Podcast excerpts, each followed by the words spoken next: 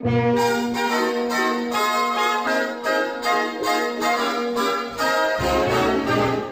go sunning, it's so good for you. Let's go sunning, neath the sky of blue. Greet the sun every morn.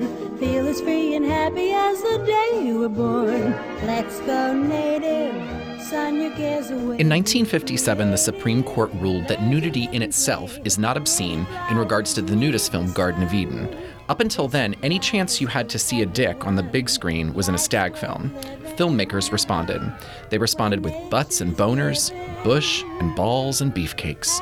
They even gave us Michael Fassbender. Join us today as we explore the males in the first part of our two part series, A History of Film Nudity.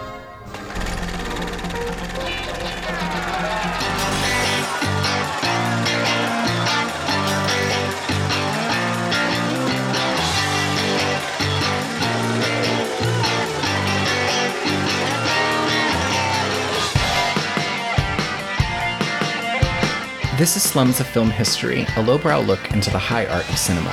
Every episode is an in depth look into a niche topic of film that is not normally discussed in polite company. I'm Slate. And I'm Tom. In each episode, each one of us researches our respective topic, writes an episode, and then schools the other. We discuss everything from bodily fluids to TNA to exploding heads. If there's a film subject that's too taboo, we haven't found it yet. Welcome.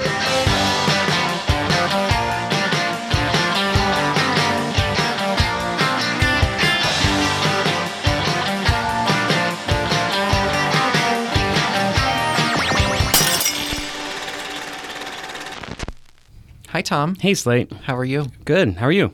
I'm good. I'm good. Just to be clear, everything in this is a dick joke. I, I I'm prepared for that. Okay, and I just hope that you've got your pun machine turned on. I'm gonna. It's quite. It's erect and ready to go. Thank you. My pun good. machine. Good opening. That's all I got. All right, you ready to get into it? Yeah. Oh yes. Okay. I'm ready to push forward. This is this is going to be a good one. all right. Good. All right. Modern America has never really embraced male nudity on the screen. There are really only a handful of films that the public and critics universally accept when it comes to the penis. And even though 50% of the world population has a penis and probably looks at it daily, the amount of films with male nudity are less than 1%. I made up that statistic. Um, it sounds. It sounds right though. it, it sounded right when I was doing the right. research. And, it's, and so- I'm, I think we should stick with it. I, I, I believe that. Yeah. And even the films that have male nudity have a long history of censorship in one way or another. All right. We're going to go all the way back to the very beginning of film, and that is in 1887. Some of the first films ever made have considerable male nudity.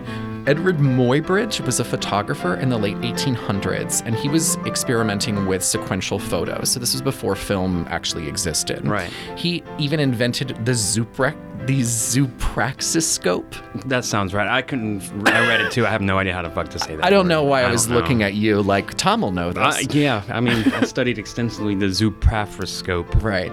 Well, it was a device for displaying motion pictures. It sort of resembled a movie projector. It you took sequential photos and then Yeah. it played them in, in order. Right. And he shot, you know, anything that really moved. He shot babies and people and horses. Um, but when he shot people, he liked to have them in the nude. He actually was in some of his own films, but he was very he was old. He Right. had like he was like old and had like a like a long old gray like hipster beard. And Brave, brave man. yeah, so he he was nude in his own films, but the types of things that he filmed were like na- there were naked boys playing leapfrog, a nude man with a big butt that walked up a staircase, and a naked man riding a horse. I added that he had a big butt because he, he does. He does have a big butt. Uh, we'll put the And stuff on the lie. website. Yeah. All right. So we both watched 1911's Dante's Inferno. Uh, wi- you had to watch it for your history of female nudity, which is coming up. Yep. This was a huge production at the time. It, it was the first feature-length film screened in America. Okay. And it had female and male frontal nudity. It's kind of a weird Satan hell torture film, and it kind of has the feeling of, of like the the Georges Méliès and Smashing Pumpkins Tonight Tonight kind of. It's film. very much got- that jerky because that's early movie cameras type. Yeah, that whole aesthetic. It definitely has that. You're right. Yeah, we'll put it on the website. Yeah. Um, It's worth watching. Um, just wanted to say, uh, watching it, they do a lot of interesting effects, even for such an old film, like Forced Perspective. Mm-hmm. Have like the three-headed dog, which is actually you know like a big puppet, and, and but they might have had a dog's body. I don't know. It's, it's actually pretty decent. Yeah, it's a it's it's it holds up. Yeah, It it's holds up. surprisingly well done. Yeah. Obviously, the 20s were pretty tame when it came to nudity, but there were a few films that hinted at male nudity, and one of them is called Haxan. The Witches or Witchcraft Through the Ages in 1922. And it's got some female nudity, but there is a devil character in it, and he's naked. And he has women come up and kiss his ass, like actually kiss him on his ass. Which Kissing the devil's ass. Is, so there's devil dick on the movie. there's not really devil dick; it's more implied. But Okay. he's naked in profile view, and they kiss him Oh, so on no, the ass. No horned devil dick No. that you can see. Okay. These were just the features. This was just what was shown on screen. Sure. Men had been disrobing for years on the so-called stag or blue films that circulated in the 20s, 30s, and 40s. I'm going to do an episode on stag films. probably should. because they're fascinating. They are fascinating. But stag films are are as old as film history itself. Yeah. Some of the first things that were ever filmed were, were was sex. Yeah. Know. And the the way that this happened was people would film these would film sex scenes usually with a little plot and then they would circulate throughout men's clubs and college fraternities and stuff like that. It's very underground. Right, and groups of men would sit around and watch them, and I guess like whack off. I guess, but they'd be in bathhouses too and shit like overseas. So They'd Yeah. have them in all these places. So I imagine, yeah. but not whack off together. They probably watched it and then went off and whacked off somewhere that and thought like about it. It's probably that'll be part of your stag show. Great. You can research that. You can see the one of the first stag films that exists. It's called Grass Sandwich or A Free Ride. In it, the man you can watch it on YouTube. A man picks up two women. They go have sex, and then all three of them have sex. So that's the Grass Sandwich. That makes, and I guess it's out on the ground, like outside. Is that? yeah, it's oh. under a tree. Uh-huh. Oh, okay, gotcha. It's not. It's an old film, so Sure. it's not particularly erotic, but it's it's worth seeing. People back then had sex, apparently. That's what I heard. That All right. In the 20s, John Barrymore and Rudolph Valentino were the two biggest sex symbols. Right. Um, but they were very sophisticated. It was, I call it l'amour, sex symbol. I think that the best beefcake back then was Johnny Weissmuller. Okay. He was a six foot three inch Olympic winning swimmer when he broke into Hollywood after being a BVD underwear model. huh? He was approached with the role of Tarzan in mind when the director W.S. Van Dyke asked him to take off his shirt and then, in quotes, looked him up and down. And much like a horse doctor examines a sick animal, he said, This is the man we have been looking for. Wow. Gotta love old Hollywood. Yeah, Weissmuller could not act at all, and he mm-hmm. knew that. He Yeah. thought that it was laughable he was going to play Tarzan in a movie. But but the reason W.S. Van Dyke liked him was because he was comfortable wearing almost nothing. Uh-huh. He said, "Most actors without clothes are undressed rather than naked and are too self-conscious to act naturally. He was a swimmer, so he was used to being dong out in front of everyone. Dong out. And luckily he didn't really have many lines beyond me Tarzan, you Jane." He did invent the Tarzan roar. He did. So uh, I pulled a clip.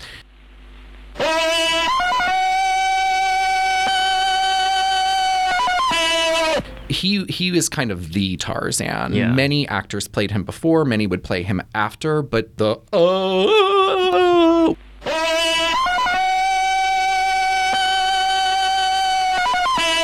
was his. That, was his That was creation. really good, by the way. Thank you. you. Did a really good job on that. Oh.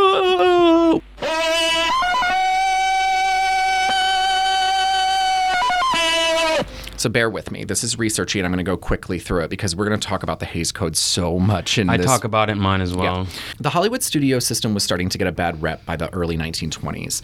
A lot of religious and political organizations were starting to object to the low decency standards the studios had, and Yeah. there were ta- the tabloids were going crazy because of the murder of William Desmond Taylor and then the alleged rape of Virginia Rapp by Fatty Arbuckle. Oh yeah. According to the Catholics, Hollywood was going to hell in a handbasket. Mm-hmm.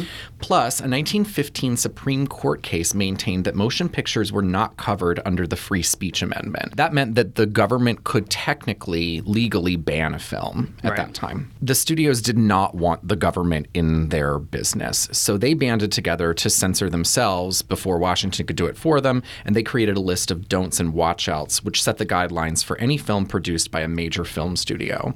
At this time, the studios pretty much owned their own theaters, so it wasn't like an independent film could be made and then screened. The studios were the only ones making films because they were the only ones showing films. Right. Once they started to enforce the code in 1934, do you know what the first one they censored was? Which one? It was Tarzan and his mate. So it was actually shit. It was a Johnny Weissmuller film. Yeah. Um, it was the second of the two, and they actually, his mate Jane had an underwater swimming scene of which she was nude. Yeah. and that was cut out. Consequently, the Hays Code would also see to it that Johnny Weissmuller's skimpy loincloth got more and more conservative in his next ten Tarzan films. By the time Tarzan and the Mermaids came out in 1948, it was like he was wearing cargo shorts. Yeah. there was his loincloth was so Got more and more Covering. Wearing a Yeah. pantsuit by the time they were done. Yeah. For the next 20 years, things went on without a hitch in Hollywood. In fact, the production code years are known as the golden age of Hollywood, and most film historians credit the code for making that era so great. 1939 alone saw the release of The Wizard of Oz, Gone with the Wind, Stagecoach, mm-hmm. Mr. Smith Goes to Washington, oh. Young Mr. Lincoln, Wuthering Heights, Goodbye Mr. Chip, and The Roaring Twenties. So that was all just in 1939. Yeah, it's good films. Yeah. Classic films. But soon things started to fall apart. Yep. In 1948, a Supreme Court decision stated in a nutshell that the Big Five studios were running a monopoly on motion pictures and that they were not allowed to produce, distribute, and screen films at the same time. So all of a sudden, a theater could now show non Hollywood films, or at that time, foreign films. So let me ask uh, about that. So, in other words, the studios owned theaters. They owned well. everything. Okay, so they, they were theater owners. They were, of course, producers, directors, everything. Right. And they just monopolized the whole, from start to finish, the film industry. Correct. And remember that directors and stars were worked within the studio. So it wasn't like studios, right. Mm-hmm. it wasn't like you could make an MGM film and then go over to Columbia and and make a film over there. The studios owned you. So they had they were running the entire film industry Okay, gotcha. within within 5 studios But that got broken apart by the Supreme Court. totally broken up. And then in 1952, the Supreme Court reversed the decision of 1915, which meant motion pictures were now protected under freedom of speech. And then in 1957, the Supreme Court ruled that nudity in itself is not obscene. I'm kind of whipping through this because we'll go fine. into more detail, and, you, and you've, you'll take a chunk of it too. Yeah. So all of a sudden, it- it obviously took 10 years or so, the Hollywood studio system basically fell apart. Okay. And Hollywood movies started to lose money for the first time in history. Films were feeling the competition from television, which had a much stricter set of guidelines. Why go see a purient film, you know, in the theater when you could sit at home and watch purient TV for free? Yeah, really. Hollywood needed to get audiences back in the theaters, and big name stars, lavish musical numbers, and great writing wasn't doing the trick. So, what do you think would get people back in the theaters? I have no idea. Sex. Nice.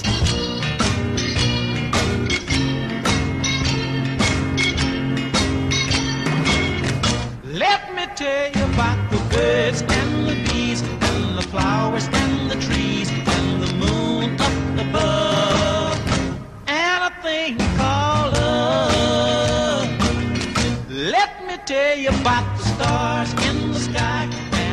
But technically, at that time, and no one really knew how far you could push the boundaries, Right. you couldn't put sex in films, but you could put nudity. Nudity, right. So, I'm going to talk a little bit about nudist films now. Okay. We'll talk more about nudist films when we get into our further episode, Doris Wishman. But nudist movies were kind of a technical glitch in the system that could allow you to have nudity on film. Nudist documentary films had started to sprout up in the 30s before the production code had been enforced and were commonly exhibited in traveling road shows. So this could be like in the when you would go see the circus, you know, they would pull you adults could go into a tent and watch a nudist film and technically that was legal at the time. Yeah. They were educational films. They usually consisted of footage of men and women bouncing around outside with an extremely heavy-handed narrator continually explaining why the film was not obscene, so that if if you were a pol- if you were the police, you were watching the film, the narrator was telling you like don't arrest the person that's, you know, that's showing you this film. Yeah. Most nudism films in the late 50s and early 60s were mostly female centered, uh-huh. and they didn't show full nudity. There was always beach balls and stuff covering, you know, penis and vag. The Raw ones in 1965 was the first nudist film to actually show full frontal male nudity. The Raw Ones, presenting for the first time on the screen a new way of life, filmed with the conviction that the human body, unclothed and unfettered, is one of nature's truly beautiful sights, and with a belief in the essential wholesomeness of the human body. regarding it neither as an object of shame nor as a subject for degrading exploitation, that sunlight and air are vital to human life and well being, and that exposure of the entire body to these elements is desirable at such time and such places as are fitting and proper for the purpose. See for the first time, as never before filmed, the complete story of the joys of the unclothed body against the sun and the wind, the invigorating freedom of an exciting, uninhibited way of life. The people in it were jumping rope, playing volleyball, boating, sunbathing, jumping on a trampoline, and generally being awkward in front of the cameras. The Raw Ones is 70 minutes of men and women doing naked things while a narrator reminds us that there is nothing wrong with the human body. Of course, there's no sex in nudist films. That would make them obscene. There is, Right. however, lots of bush, male and female. There's also no fatties, no oldies, and no uglies. There is nothing evil and obscene about the human body, unless it's an uh, unattractive one, apparently. Apparently. All right. So for viewers of the Raw ones, this was the first time they had seen a penis on the big screen. In fact, director John Lamb had a lawyer present at the Los Angeles theater in case police came to bust the film. They never showed. Um, but the Raw ones was actually one of the last of the nudie movies. A lot of people would say that it was the film that kind of jumped the shark and kind of killed the genre because by that time people were starting to put sex in movies. Yeah. There was no law that said you couldn't. There was just a law saying that nudism in itself is not is not obscene. I Am Curious Yellow in 1967 is universally known as the first mainstream film to show full frontal male nudity on the big screen. You know the film? Barely. I don't know enough about it. I know you have it. It's I do. It's it's very boring. It's hmm. originally three and a half hours long, and it was split into two chapters, yellow and blue, and that's based on the colors of the Swedish flag. The first one, yellow, was much more popular than the second one. I've never watched it all the way through because Right. it's just because it's boring. So, so how much dick is in it uh, per running time for you know for the three hours? How much of that is dedicated to dick? Not much, but there is a good amount of male nudity. In it. Okay. American viewers that sat through the film, through the first 40 minutes of Swedish political upheaval, would see a flaccid penis for about a second and a half, then a few more very quick flashes. About two hours in, a woman butterfly kisses a man's flaccid junk a couple times. You can't really see much because there's so much bush. There's just so much pubic hair back then that it just masks most of Right. most of everything. There's a naked fight slash sex scene where they stand up and he flops around a little. And then at two and a half hours, both characters, male and female, come out of separate changing rooms totally nude. They're treated for scabies by being brushed in a milky shellac while someone plays the banjo and sings about DDT and freedom. For a late 1960s Swedish film, there's a there's a decent amount of nudity. It's not just the normal like I thought I saw a penis. Like there it's legit. Yeah. Needless to say, this was a huge scandal at the time. The film was seized at U.S. Customs under the Tariff Act of 1930, which states that Customs can seize any material coming into the U.S. that it thinks may be obscene. In 1969, a federal court decided that it was obscene, but a U.S. Circuit Court of Appeals reversed that decision, and they declared that the film was not utterly without redeeming social value. You hear about this all the time. Right. Not without redeeming social value, and that's the kind of thing that that makes a pornographic film different from Um, a film that has pornographic content. So if you have a film with redeeming social value, you can have dick. Exactly. All right. Mm-hmm. So I Am Curious Yellow was immediately released into mainstream theaters and it was a huge hit. Mm-hmm. It had been making the headlines for two years and finally America could see what the fuss was about. Remember that this is two years after the musical Hair had its actors and actresses remove all their clothes in the end of the first act. Nudity was all the rage, but it wasn't in the mainstream yet. I Am Curious Yellow was the sex movie that you could take your wife to. Oh. The critics were divided on it, but it didn't really matter. People wanted to see it so that they said they could. It didn't really need to be good or bad. It eventually ranked in almost $8 million at the box office, which made it the 12th most popular film of 1969. It even got a spot in American film history and is referenced in The Simpsons, Moonlighting. Even Don Draper took Megan to go see it in Mad Men. But it's important to note that I Am Curious Yellow was not the first film to have full frontal male nudity. It was the first mainstream film In 1960, there were at least 20 theaters across the country that were playing only adult films. This could be anything from nudie cuties like Russ Meyer's The Immoral Mr. Tease, rough trade films like Olga's House of Shame, or softcore films like Ed Wood's Necromania, which usually featured a decent amount of male and female nudity and simulated sex. Foreign films had been filming male nudity for decades and sending them to America, where the scenes were entirely cut out to cater to the MPCC. Right. So in the UK, the first films containing male nudity were This Sporting Life in 1963, including possibly, it's hard to see, Harry Potter's Richard Harris. the student protest film If in 1968 was controversial because it had male nudity, including Malcolm McDowell, who would go on to do nude scenes in Clockwork Orange a couple oh, yeah. years later. He's not shy showing No. his schlong. Not. This is also the year John Lennon and Yoko Ono released their experimental album Two Virgins, where they were completely nude on the cover. Ken Russell's Women in Love in 1969 was especially controversial. There was a nude scene between super homoerotic between Oliver Reed and Alan Bates.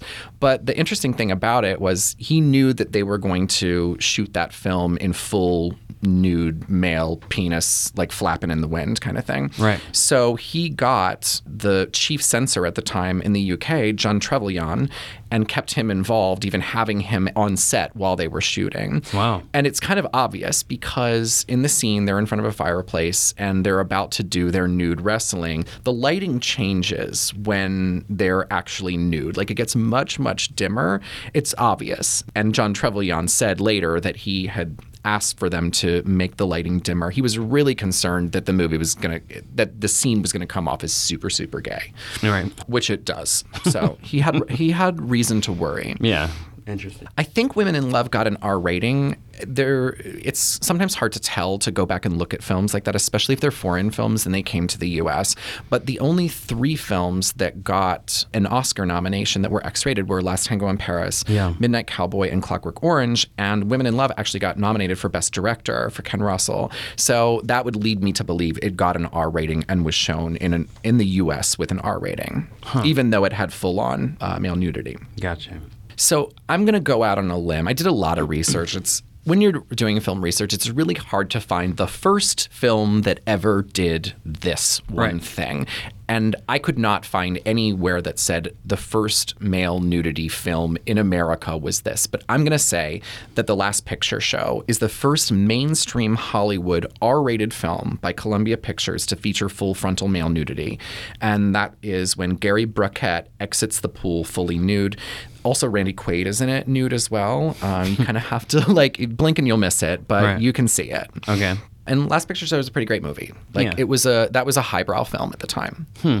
And then the floodgates opened. The golden age of porn or porn chic hit America like a ton of bricks. It did indeed.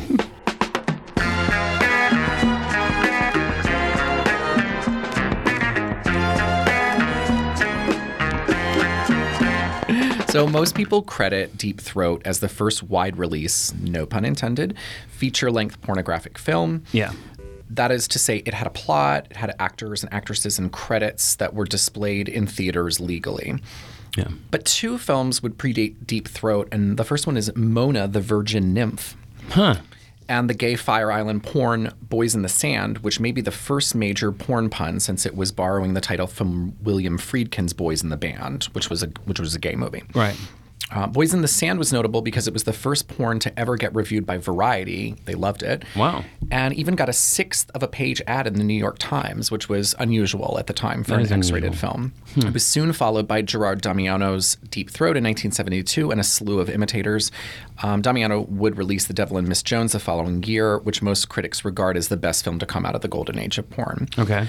Needless to say, these were full blown porn movies, which left nothing to the imagination. Right. So it wasn't, there was nothing simulated about this. This was Yeah, this was- penetration, oral sex, like, Yeah. you know, mouth and vagina.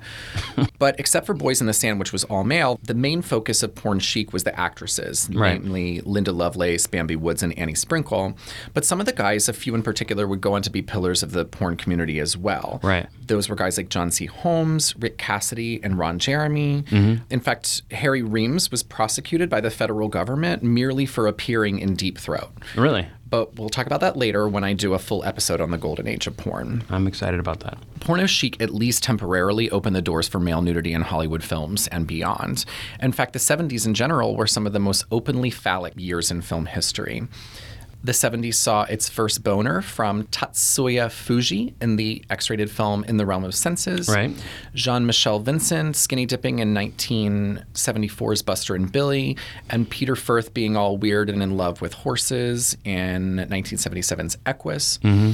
And even A list actors Robert De Niro and Gerard Depardieu got naked in bed together. They were fully frontal in the film 1900, which was directed by Bernardo Bertolucci of Last Tango in Paris fame. Okay. And even David Bowie and Rip Torn were both naked in The Man That Fell to Earth. Nothing you have seen or heard about David Bowie will prepare you for the impact of his first dramatic performance in The Man Who Fell to Earth.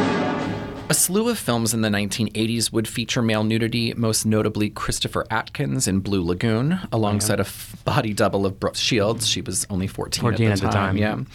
The film was about two shipwrecked kids coming of age sexually on a deserted South Pacific island in barely a loincloth. He was kind of, I call him the modern day Johnny Weissmuller.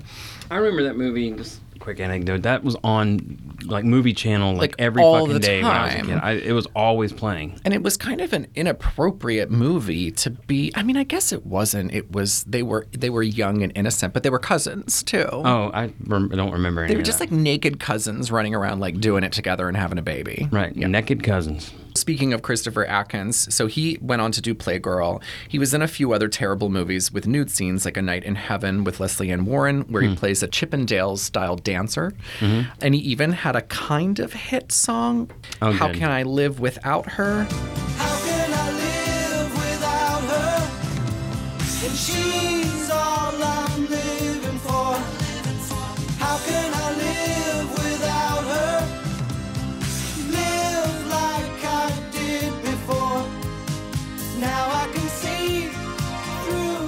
Still practices nudism in his 50s, actually. Good for him. Yeah. Also in 1980, it was Richard Gere in his first nude scene in American Gigolo. Oh yeah. I, I consider this the first mainstream American film with an A-list actor to have a full male nude scene. Right. Um, he said in a recent interview that it was actually his choice to do the nude scene. It wasn't required in the script to, to show his penis. Uh Um, he only accepted the role after John Travolta dropped out because John Travolta had a nudity clause, Really? Mm-hmm. Interesting. which you're going to talk about. I will mention those. Porky's in 1981 and Oh, yeah. sequels had a good amount of male nudes. Not surprising considering the name of the movie is Porky's. Mm-hmm. Um, and one of the characters' names is Meat. Yeah, I remember Meat. Yeah. In that movie. And in one of the movies that you gave me for Christmas, Basket Case, Oh, yeah. the lead character runs down the streets nude in a in a dream sequence. Interestingly enough, Basket Case is on my list of top 25 movies of all time. But we'll talk about it a little bit more in our further episode about gross babies. Okay. things would really take off, and that's such a bad pun. In the 90s, where male nudity started to work its way into the plots of films as opposed to being just a quick flash of nudity like Richard Gere, the, the two most notable movies I, I say is The Crying Game because that yeah. was a plot point, um, which we'll discuss. But also, it almost took its plot point from the movie Sleepaway Camp. Oh yeah, Sleepaway Camp. We So let's discuss it. Yeah, let's discuss it for a second. Um, if you haven't seen The Crying Game, there's a huge spoiler in the middle of it, Right. where a character you think is female takes off his robe and exposes that he's male, and it was a huge deal. It in was the a huge deal at 90s the time. because no one knew at the time, and people kept the secret. And the actor also was not known at the time. Right. It was a no-name actor. Yeah. The director had chosen him for his look, you know, that he looked like a female and Right. could and could play a female. And he was nominated for an Oscar Mm-hmm. for his role, which kind of let the cat out of the bag. But at that point, if you hadn't seen it, then you probably weren't going to. So Right.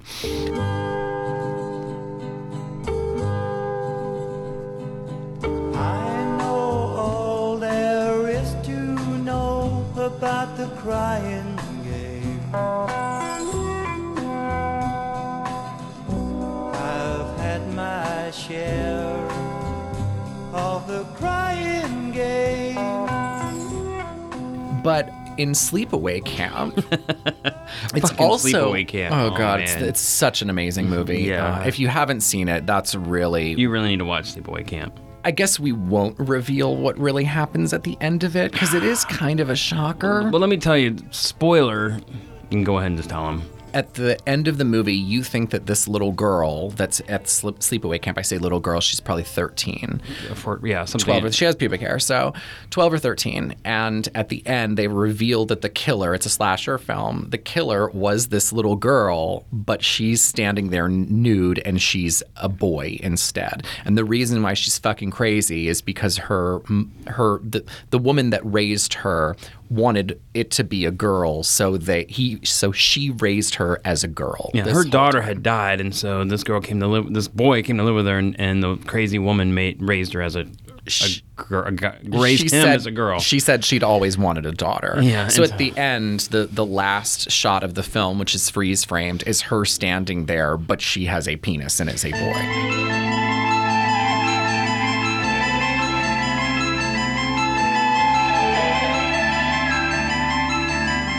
But uh, and you know, truth be told, that's just icing on icing on top of a crazy cake of a movie because so- there's so much fucking crazy shit in that movie. It's absolutely a fantastic film. I agree think. with you You on didn't. lo- I, you don't think? I don't think you loved it as I much. loved it We more now. couple I watched ago. it when I was young, and that kind of fucked with my head a little bit. Um, Yeah. When I was real young, and then watched it again with you, and I had a lot of fun. Yeah. that was a good one. Good. So, and spoiler for Sleepaway Camp. Yeah.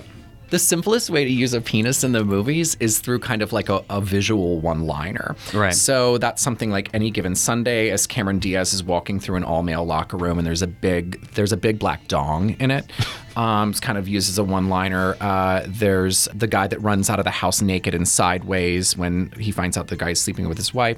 Ken Jeong jumps out of the trunk of a car in The Hangover, or even in Forgetting Sarah Marshall, where Jason Segel is getting dumped, but he drops his towel and is standing there naked, and that's part of the uncomfortableness and the funny. It's a funny part in the movie. It's used a lot for comedy now. Um, Observe and Report. I don't know if you had that listed, but Nope. the movie it's uh, with um, Seth Rogen in it. Not a bad movie, I, I think. But there's a very long chase scene that involves a, a man who was a flasher in the mall, and and Right, he's running yeah. in, basically in slow motion while Seth Rogen's chasing him and Dick's swinging in the wind, and it's a very you see a lot of slow motion Dick. Yeah. but it's again it's to be it's funny. used It's as a, as a comedic funny. plot right. point, sure. Note that many films don't include the actor's real junk. A lot of them use prosthetics. Huh. Everything from Dirk Diggler's porn star sized dong in Boogie Nights Oh, yeah. to Jonah Hill masturbating in The Wolf of Wall Street. Right. I just watched this movie, The Overnight, which is Jason Schwartzman wearing a prosthetic big Mm-hmm. and Adam Scott wearing a prosthetic small. And that's kind of like the one of the main jokes of the movie is that one of them's got a huge dick and the other one has a very small dick, but they both wear prosthetics. Diego Luna in Y Tu Mamá También kind of wears a prosthetic penis because in the movie he's supposed to be circumcised and in real life he's not. So in the scene with him and Gael Garcia Bernal, like in the shower, he had to wear a prosthetic penis so it would look like he was circumcised. Huh. Chris Hemsworth recently was in the remake of National Lampoon's Vacation. Right. You can even see it in the Red Band trailer. He's walking around in like underwear and he's got this huge giant dong in it that's, you know, like not showing it's in his underwear, Underwear, but like you can see it. It's huge the, dong. the impression of his dong in the underwear. and John Cho of Harold and Kumar fame um, gets his dick tuck stuck to a flagpole. That's a prosthetic. And that's in the Harold and Kumar Christmas movie, I think. Yeah. Okay. So that's pretty much the history, but here are some kind of modern champions that we can discuss. Um, Andy Warhol used male nudes a lot, and kind of Joe Dallesandro it was his muse. Joe Dallesandro was kind of a gay icon. He was a straight man, but Mm-hmm. um, he was naked in Trash, Flesh, and Heat. Okay. Andy Warhol did not make mainstream movies at the time, so yeah, it okay. wasn't like these were the films that you could go to a multiplex and see. Sure. But Joe Dallesandro was a was a huge kind of beefcake in the um, in the gay world back then. Okay. Um, Michael Fassbender and Shame. I- I think at this point probably has the most infamous nude scene, and it was only a couple years ago. Yeah. But if you haven't seen the movie, it's the opening frames of the movie. He walks out of the bedroom to the bathroom, dick swinging, and it's it's 100% dick in screen. You know, I mean, the whole frame is taken up by dick. You know. Um, in IMAX, IMAX dick. Yeah. NC 17, of course. Of course. Ewan McGregor, numerous, numerous nude scenes in movies. Yes. So, first one in Trainspotting. He did a movie called The Pillow Book, which I actually have at home for my Netflix DVDs. I watched it a while ago and remember that it was very boring. So, Okay. we'll see if I like it this time. Yeah. He was nude in Velvet Goldmine. Yeah. We mentioned Gael Garcia Bernal. He has three nude scenes The Science of Sleep, Y Tu Mamá También, and Bad Education as well. Okay. Judd Apatow was a champion for, has been a champion for, for nudism Yes. in movies. Kevin Bacon in Hollow Man and Wild Things. Oh yeah, for I remember Hollow Man. Yeah, two memorable ones. Mm-hmm. Um, the director Pierre Pasolini did Salo, which we'll talk about at some point when we Right. talk about poop, and the Canterbury Tales. And Emile Hirsch was naked in Into the Wild and Taking Woodstock. I've got some runners up too that have had some kind of famous nude scenes. Oh, good. Ones that I certainly back in the day, I think with my VCR tried to like pause so I could get right on the frame. Edward Norton has a quick flash in American History X when he's um, beaten up in the showers. Yeah. Have you seen that? It's been a long time. I can't remember if they raped him or not, uh, or if they just beat him up. But anyway, Jude Law, as he's getting out of the bathtub in The Talented Mr. Ripley, and it's like super gay. Matt Damon is like trying to like catch a glance of him too. They're playing chess in the bathtub, and then he gets out of the tub, and Matt Right. Damon's all like, "Let me see that dong." Speaking of Matt Damon, Ben Affleck in Gone Girl just recently, and that one really kind of caused a stir because you could see him very, very brief. But it, I remember seeing it in the theater and and missing it. Like I didn't, I didn't know. Well, I was in the. I watched it with you, and Yeah, I Oh, that's right. We saw it either. Gone Girl at the film festival I last year. yeah. Jason Mewes. I did not know this. So Jason Mewes is Jay of Jay and Silent Bob. He is the guy and Zack and Miri make a porno. Have you seen it? Uh-uh. At the end of the movie, he walks from his bedroom. They're sharing an apartment with him. He walks from his bedroom to the refrigerator. Hmm. And he's completely naked, and then he bends over, and so you see like butthole, balls, and penis like all lined up in a row. And it's obviously played for comedy, but that's Right. Jay of Jay and Silent Bob. Didn't know that. Tom Hardy was full frontal nude in Bronson. Do you say Cillian or Killian? I say Cillian. Cillian Murphy in 28 Days Later, Jason Biggs in American Reunion. He they walk in and he's nude and he takes a pot cover. What do you call those things? A Yeah, like a uh, yeah, like a you- lid Yeah. to cover his junk, but the lid is glass, so you can see right through it. So it just really smashes his um, penis against against, it, and it's full frame, so you can. It's the entire the entire screen is taken up by glass smashed penis. Right, which is funny. Yeah. Michael Pitt and Louis Garrel in The Dreamers, and Kyle MacLachlan is naked in the closet in Blue Velvet. Oh yeah, That is a history of nudity male. I've got What some runners up. Yeah. Well, okay, so I got some runners up for you too, and I don't think you ever saw this, and you should. But Viggo Mortensen in Eastern Promises has Uh-huh. Yeah. a nude fight scene that is, and it's a long nude fight scene. it's scene. a very long nude fight scene. It's incredible. Yep. and uh, you gotta be pretty confident to be in an all nude fight scene. I, I agree. I mean, I, I it it leads you to the question of It's brutal too. I mean, people are like knifing him and shit. It's, Right. It's a good scene. I understand certainly why, if I were Michael Fassbender, I would want to be nude in a movie too. Because if that's what you've got to show for yourself, that's pretty impressive. And he got an Oscar out of it. Did he won the Oscar for that? He did not. Oh, no. sorry. Well, he- people. Got I to don't see think he got schlong. nominated. I think he. I thought he did get nominated for Shame. So I'll play the clip, but George Clooney like made a joke at the Golden Globes when he Yeah. won for Best Actor, but that was the Golden Globes. I don't think he got nominated for Best Actor, but I'll I'll look it up. I'd like to thank Michael Fassbender for taking over the frontal nudity responsibility that I had. Really, Michael, honestly, if you can play golf like this with your hands behind your back, go for it, man. Do it. Viggo Mortensen is not as impressive in size as uh, as Michael Fassbender, so you do have to be confident to do it. I mean, he chose not to wear a prosthetic, which it was bold of him to do so. It's a it's an interesting scene. Well, you know, like uh, maybe people were assuming, okay, uh, the camera adds five pounds. Maybe they thought it would add, you know, more to the, your junk. Maybe also, so. You know, Uh, oh well. At least you got to be pretty confident. But that I think was a, a definitely a memorable male nude scene. Yep. Uh, you know, you research this more more than I did. Uh-huh, yeah. So- well, we picked topic. We we I chose male and you chose female for a reason. so- Right. Yeah. But uh, no, that's fascinating, and it's and it's interesting too. And you can debate nudity altogether all you want. And I touched the other side. I touch on the other side. pun You touched I touched on a lot of nudity on my topic, which we'll discuss coming up next. But I keep thinking of that movement that's out now. The like. Free the peen and free the nipple. Free the nipple. Mm-hmm. And if you were looking at it at that versus say, okay, if you were going to compare topless male nudity and topless female nudity, clearly t- topless male nudity far outweighs anything you've ever seen in a movie. For Sure, topless sure. But of course, topless female nudity is considered obscene.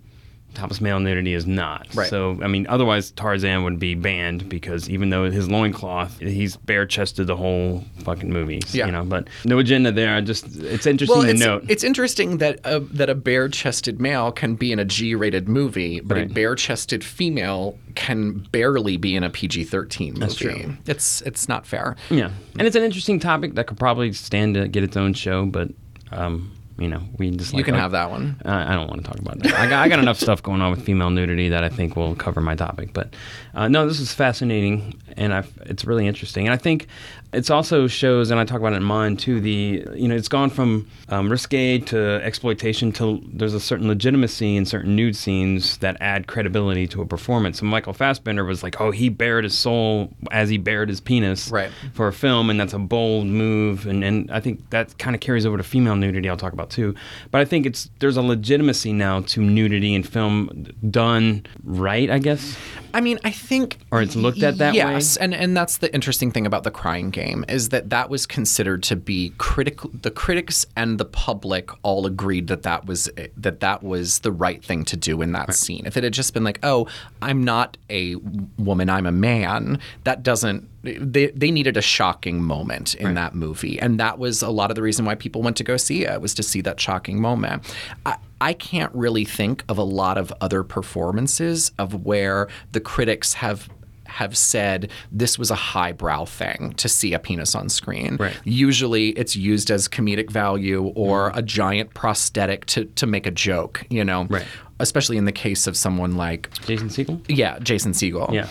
Mostly penis is used as a joke or, you know, in a sex scene, but it's interesting because men and women look very different when they're nude. Like Mm-hmm. a, a beautiful woman, you know, standing there in a in a pose looks regal and and and gorgeous and statuesque. A man with a penis looks ridiculous. Like look men ridiculous. look so stupid when they're naked Uh, yeah. it makes more it, it makes sense that women are that female nudity is more accepted just because they look a lot better than we do. We look stupid and humiliated most of the time. Yeah. Unless you're uh, Michael Fassbender. Right. And then that's a whole different thing. Then you get a critically acclaimed performance, both you and your penis. So. All right, well that's it. I hope you enjoyed our episode and join us next week when Tom closes this series out with a history of female nudity. That indeed. Join us next time. Thank you. Thanks. Thanks for listening to Slums of Film History. You can find us on the web at slumsoffilmhistory.com where you can find links to some of the movies we talked about today, as well as Bad Movie Monday, our recommendation for the worst of the worst films every Monday night. Please, please, please fact check us. And if we left something out or got something wrong, let us know in the comments section of each week's topic. We're not professionals, just two friends that love gross movies.